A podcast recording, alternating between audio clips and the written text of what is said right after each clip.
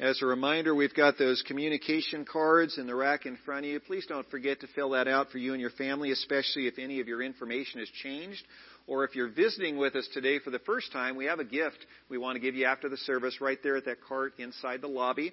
Uh, just our way of saying thank you for visiting us today. So just fill out that communication card, take it to that cart in the lobby, and first time visitors will get you a gift. And uh, everyone else, remember the back of that card is blank. If you have any prayer requests or praises, just put that on the back of your card and you can just leave it on your chair before you leave today, and we'll make sure that that's one of our priorities for prayer tomorrow night when we come together to pray. Well, Christine this past week pulled out an old photo album. And she showed me some pictures that I don't think I had seen in years. Pictures of our very first Sunday, 20 years ago, here at First Christian Church when I had just been hired to be the pastor. It was July 11th, 1999. I've just got to ask, how many of you were not alive in 1999? Okay, a good chunk of the room.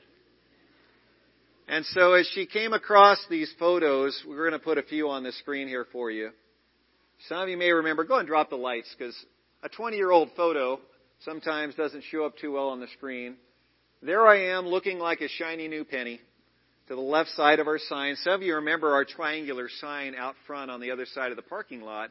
I used to have these tracks on it where you would slide in letters and numbers each week to change the marquee. And so that was the front of the sign with George Boulevard on my left, uh, advertising when our worship service times were. And so we had volunteers, sometimes it was me, that would have to duck underneath that sign where we stored all those letters and numbers and slide into the track what was happening that week. And on the back side of that triangular sign, here's Christine in this next picture. Isn't she lovely? Wearing her, her blue dress on our first Sunday here. And that was the first sermon that I ever preached as pastor of First Christian Church. God in a box. God in a box.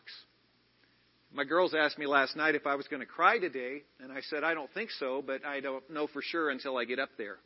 And so well, I'll try not to cry while I'm up here today. But that just brought back the memories, and there on that first Sunday, July 11th, 1999, Christine and I took a photo inside this very room behind the pulpit. It's this next photo on the screen.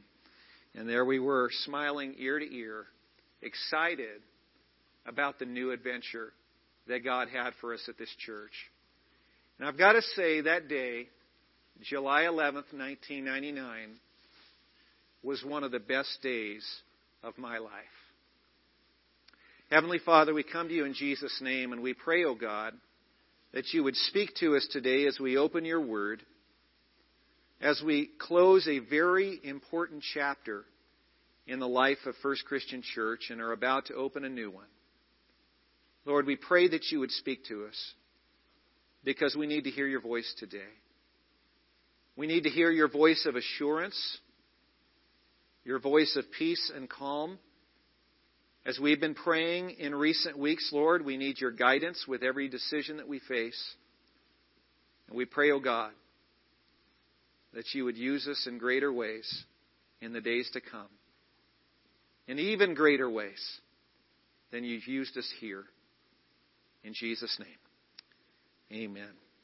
Need everybody to have a Bible in hand. If you didn't bring your Bible with you today, please remember to bring it with you next week, next Sunday, as we meet for the first time at the Ralph Baker School. We want to start off right by having Bibles in hand. Amen. Digging into God's Word just like we've faithfully done every week here in this location. Make sure you have your Bibles, kids, as well. I think uh, those handouts were given. I believe we have a few extras in the lobby. Uh, maybe Alan, you have a full charge on your battery there on your chair? Why don't you grab some extra handouts? If you need a handout, Alan will get those to you. And uh, kids especially, we want to make sure you fill in those blanks, write down some notes along the way. That'll help you remember some of what God is teaching us through His Word today.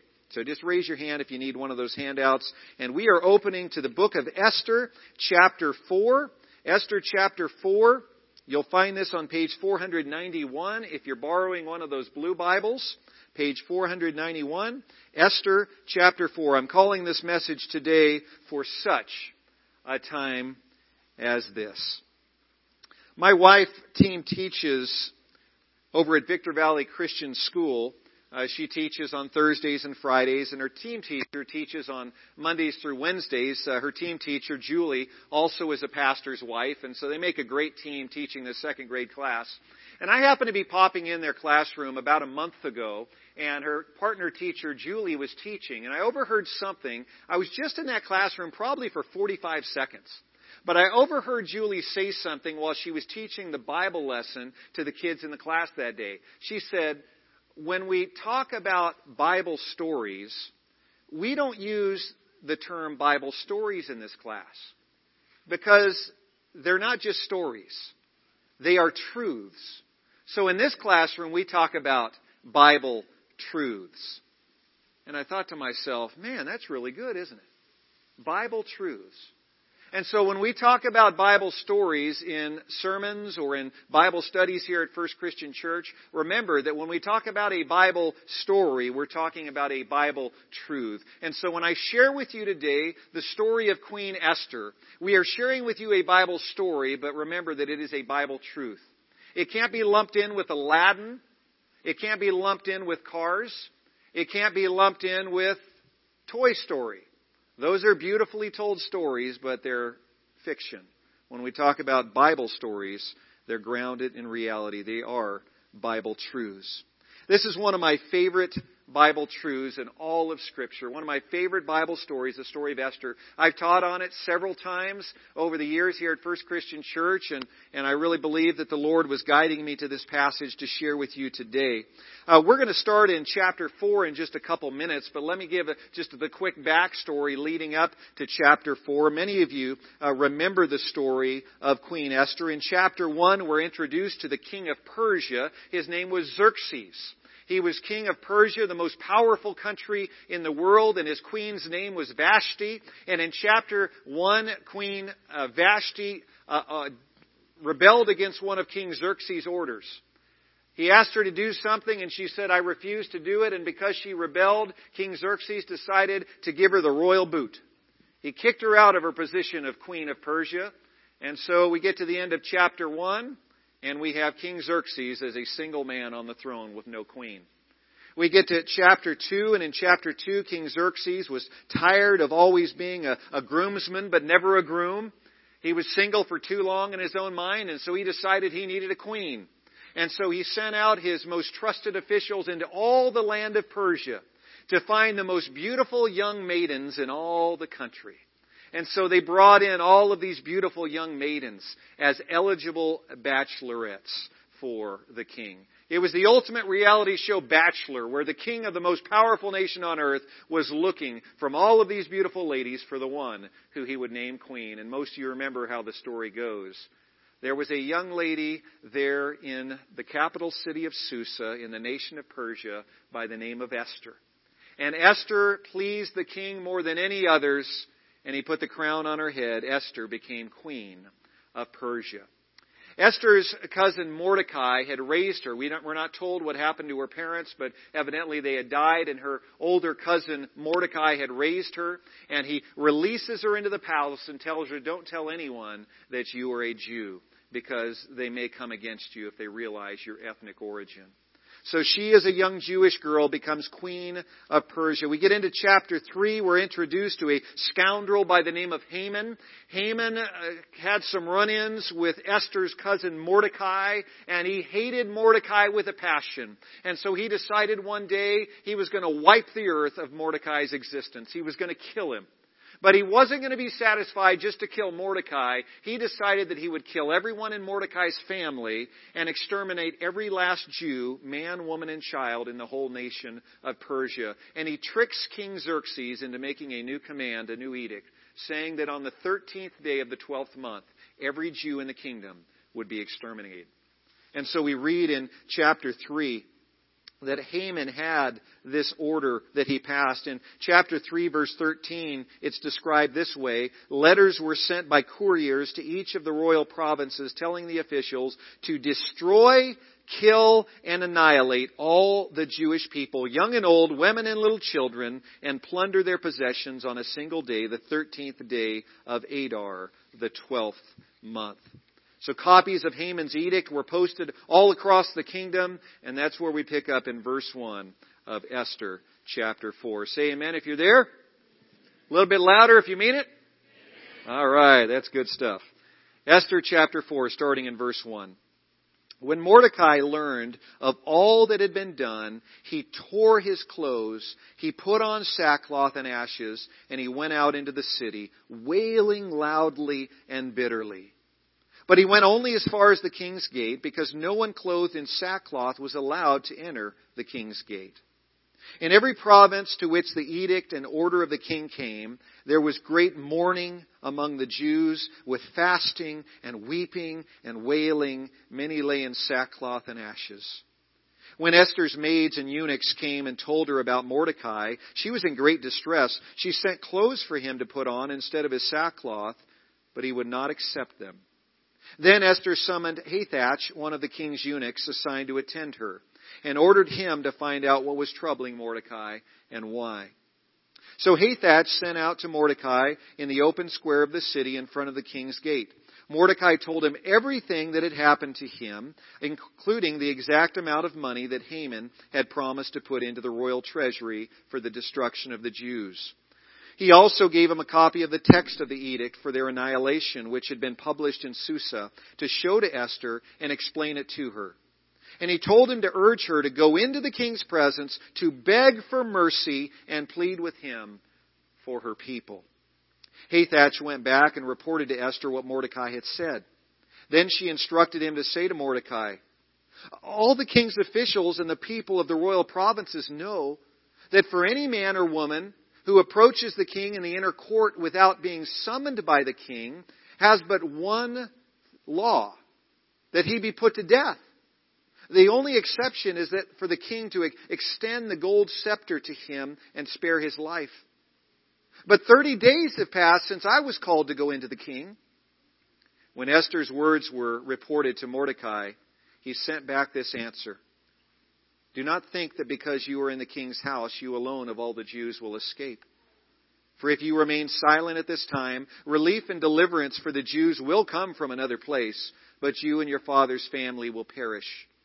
And who knows but that you have come to royal position for such a time as this. Then Esther sent this reply to Mordecai Go, gather together all the Jews who are in Susa, and fast for me. Do not eat or drink for three days, night or day. I and my maids will do the same as you. We will fast. And when this is done, I will go to the king, even though it is against the law, and if I perish, I perish. So Mordecai went away and he carried out all of Esther's instructions. May God bless us as we study his word. For such a time as this. For such a time as this. Six of the most famous words in the entire book of Esther it had been a month since King Xerxes had summoned Esther into his presence. Esther knew that even though she was the queen, the law was clear. If she just gallivanted, just strolled into the king's inner courtroom without having first been summoned by the king, the law was very clear. She was to be immediately put to death. And so there she is being asked by Mordecai to go into the king's presence, even though she hadn't been summoned by her husband in over a month. She knew what the law stated that she would be a dead woman if she defied and disrespected the king by going in without him summoning her. So she was scared to do what Mordecai had asked her to do. She didn't want to suffer. She didn't want to die. But Mordecai's words won her over as he said in verses 13 and 14, Do not think that because you are in the king's house that you alone of all the Jews will escape. For if you remain silent at this time, relief and deliverance for the Jews will arise from another place, but you and your father's family will perish. And then we read these now famous words, and who knows but that you have come to royal position for such a time as this. This past week, I spent a lot of time in prayer. I spent a lot of time in prayer because I wanted the message that I share with you today to be fitting for this occasion. I want it to be the message that God wanted me to share with you today. And I hope and I pray that this message is just that. I've been standing on this stage on Sunday mornings preaching God's Word to you for over 20 years. And this is my final Sunday on this stage, preaching to you. So believe me, this is a big deal to me. This is a very big deal to me. I really want this message to be God's message. Over the past 20 years, I have preached and taught out of the book of Esther, I figure somewhere around a half a dozen times. But there's something that stood out to me this last week as I dove into this great book, something that I don't remember ever noticing before. And it has to do with Haman's edict in chapter 3.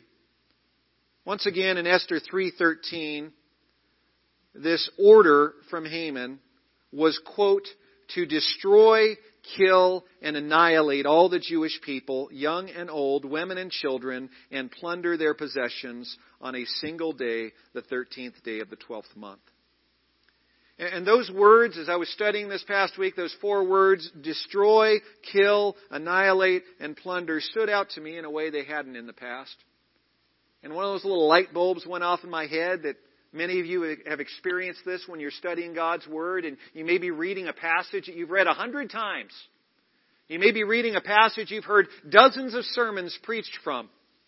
And all of a sudden, on one specific day, and one specific moment, for whatever reason God chooses, in His perfect timing, the little light bulb goes off, and you see something that somehow you had missed in the past. These four words stood out to me destroy, kill, annihilate, and plunder. And the little light bulb said, hmm, that sounds familiar. That sounds a lot like what Jesus says in John chapter 10, verse 10. In John 10, Jesus is saying that he is the good shepherd. You remember that passage, right? He loves his sheep. He takes care of his sheep. And in John 10:10 he says, quote, "The thief comes only to steal and kill and destroy.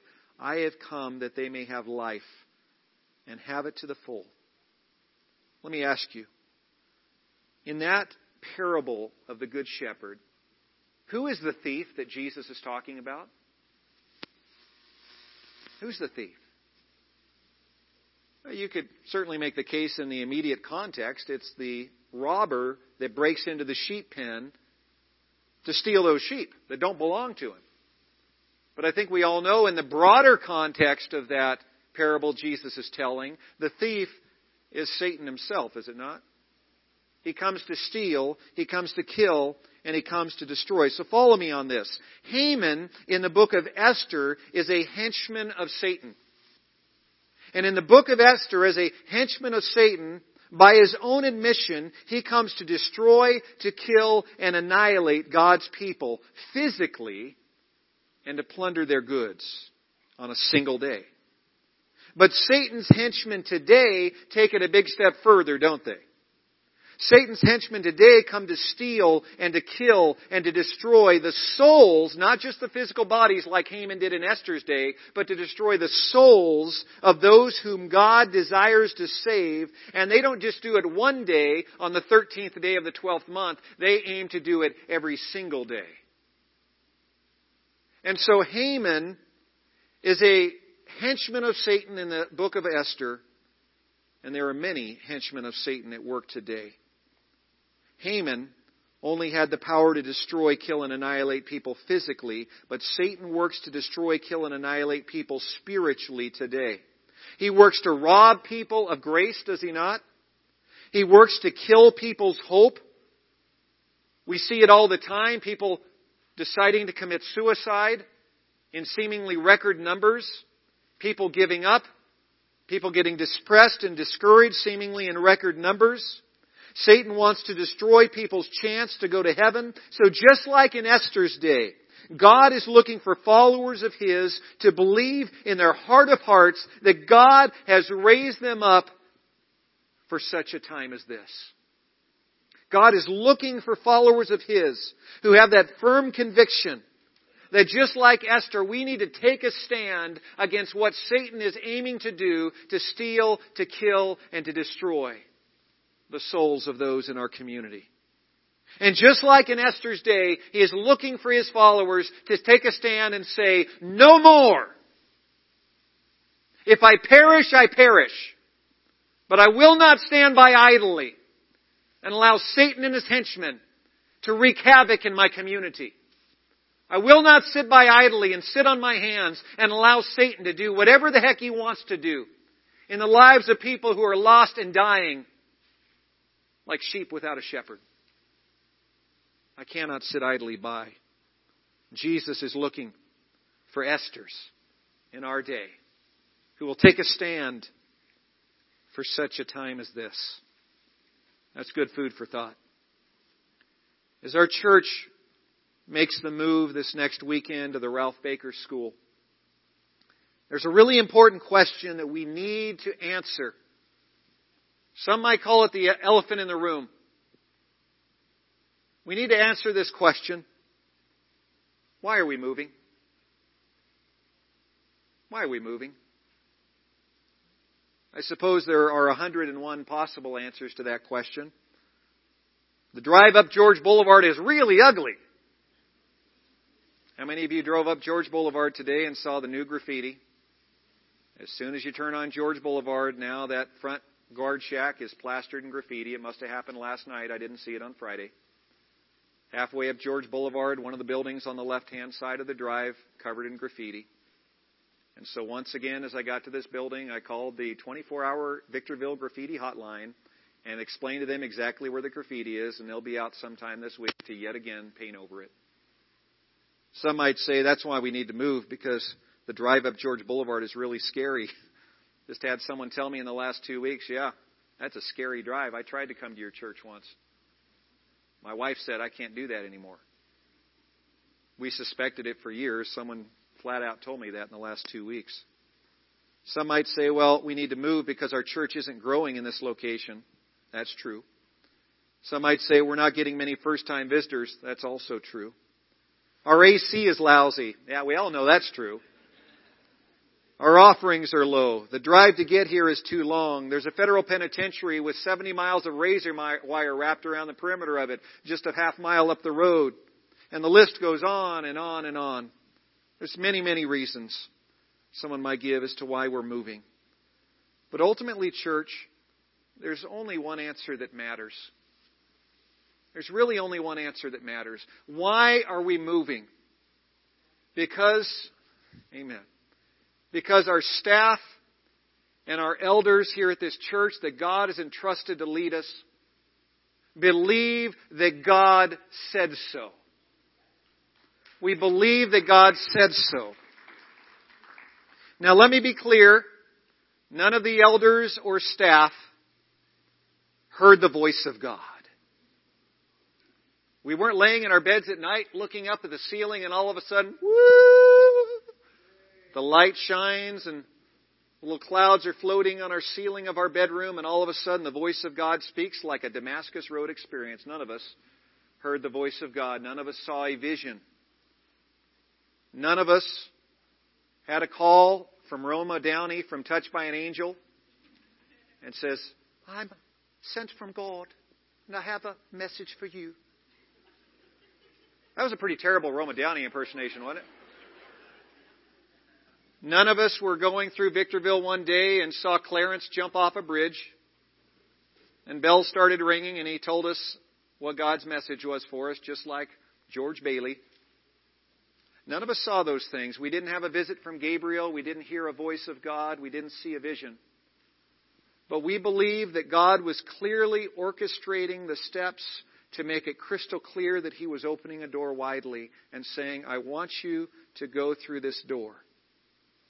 Once again, there was no voice of God that said, I want you to move to the Ralph Baker School on the corner of Elevado and Mojave Drive starting in September of the year 2019. We didn't hear that, but God was clearly, clearly opening doors. You see, each of us has a relationship with God. Each of us as leaders in this church talks with God regularly, and we believe God has been clearly leading our church in this direction, and He opened so many doors to prove it. The Lord has been so amazing over these last eight months as we've been making our way toward this move. God has been so gracious. He has never minimized the impact that First Christian Church has had in this location over the past 25 years. We felt that God was doing quite the opposite. He was saying to us, you have been in one of the worst locations imaginable for a church to do great outreach. There are no neighbors. But we have felt so clearly that God has said, well done for these last 25 years. In a difficult circumstance, in a horrible location to reach neighbors. You guys have done some amazing ministry. Well done, First Christian Church. God was in no way downplaying what has taken place in this building over the last 25 years, but at the same time, God was clearly calling us to take a leap of faith and move on from here to make a greater impact for Christ in our community. Even this past week, there were more indications of this. We get these pretty much every week these days. So this last Wednesday, it was the third Wednesday in a row, I did a donut run evangelism trip. And so as we had our, our, group gathered here on Wednesday evening, I threw it out to the group, who wants to do donut run evangelism? Four hands went up. Four of our teenage boys wanted to do it. And I pulled them aside before we left the building and I said, you know, be honest with me. You're not just going because you want a donut, right? And they assured me no, they didn't just want a donut, but they'd like one. And so anyway, we head up the road to Lee's Donuts and we get the donuts and, and a few of them grab the monster drinks and then we head off to the corner of 395 and Palmdale Road, the Walmart center there. And we're out in front of one of these little strip malls as part of that Walmart center and every store there in that little stretch was a chain store. And I told the boys, now normally chain stores don't allow us to put those invitations on their counter. They're a little more strict than the mom and pop stores. But let's give it a shot anyway. And the boys disperse and we go in and in teams of at least two into these stores and one after the other, they said, sure, you could put it on our counter. It's like, praise God, he's moving here. Praise God. And one of my favorites, I had Aiden Rader with me. Aiden, wave to us. All right, he's my little evangelist on Wednesday night. So we picked the top one. We go into the, this is not for the faint of heart. We go into the beauty supply store. And so Aiden and I, man, we're ready to go. We're doing some evangelism. We go into the beauty supply store. And so I show the invitation to him, and I'm telling just a very short version of our story. That for the past 25 years, First Christian Church has been on the outskirts of town. I said, we give away thousands of backpacks over the years to low income kids. And we do a lot of great work there from the outskirts of town. But now, and she interrupts me. I say, but now, and she says, but now you're moving to the center of town where the people are. And I just wanted to stagger backwards and say, she gets it. She gets it. And I'm telling you, as the weeks go by, more and more people in our community get it. They know that we've been out here making a difference. They know what's been going on, to some extent at least, out here in this facility.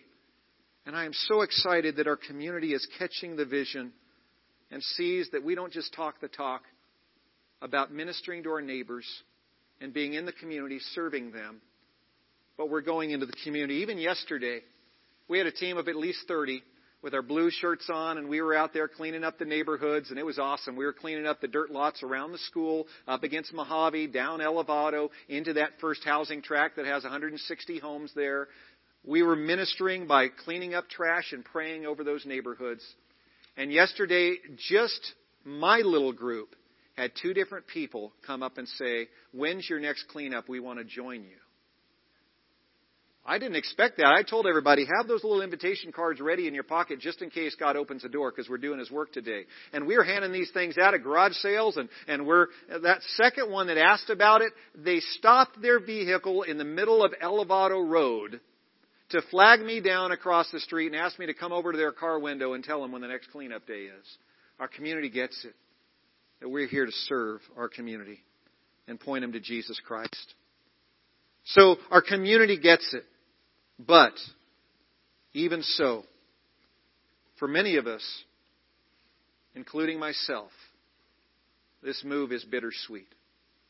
Right? It's bittersweet.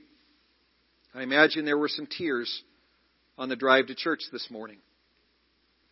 And when I say it's bittersweet, believe me, Christine and I understand that. All four of our daughters have grown up in this church. The very first Sunday each of our four daughters was in church, it was here in this building. All four of our daughters have been born into this church and been raised in this church.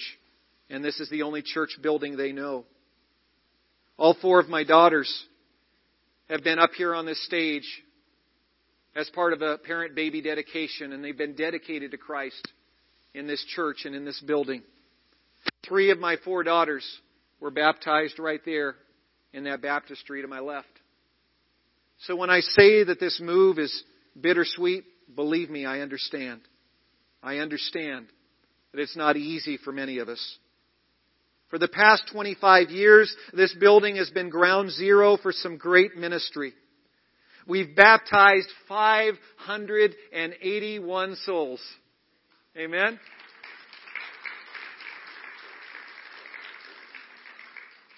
And counting. Alex, right here in the front row, is going to be baptized in just a few minutes.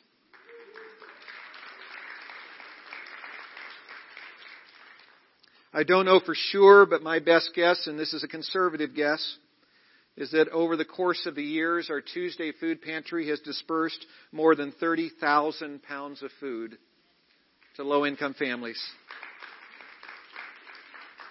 30,000 pounds, that's a lot of food. We've blessed low income families with more than 5,000 backpacks filled with school supplies. Thousands of lives have been touched by the ministries that have taken place right here in this building over the last 25 years. Have we made an impact in this community, in this location? The answer to that question is absolutely. That's never been in question. There is no doubt that we have made an impact in our community right here in this location. You and I together with the Lord's blessing have made an impact from this very challenging place. And I believe God is saying to our church, well done, church. Well done, First Christian. But God once again has made it so clear that we cannot settle for the status quo. What He's been doing here over the past 25 years, I believe has been preparing you and me for the years to come. And as amazing as the ministry has been here in the last 25 years, I believe that God will allow us to do even greater ministry in the next five years in our new location. God has been working and preparing us for this very season. There's a reason He brought us a buyer for this church two years ago, a buyer for this building two years ago, when no one else wanted to buy it. And that buyer came in and paid full price and let us stay rent free. There's a reason that happened. There's a reason that God brought us Patrick and Amber this last year to help direct our, our worship ministries and our music ministries. And they haven't even reached the age of 30 yet. You may not know this. God used them in their last church to help that church move through a time of transition. Not much different than the time we're experiencing now. They come having been equipped and trained to a large extent to help us navigate this next chapter. There's a reason that a brand new school in a strategic location was available for rent at just the right time. There's a reason I was introduced to the superintendent of that school district in February. There's a reason that the director of facilities is a strong Christian, the main one that we've been working with in recent months. There's a reason that you are here today. There's a reason that God has brought you in to be a part of First Christian Church. God has been behind all of it. God has been behind all of it. And as you wrestle and you struggle with a difficult change, Oh, you got to believe in your heart of hearts that God was in this whole process. You've got to believe in your heart of hearts that God has you a part of First Christian Church and a part of Impact Christian Church for a reason.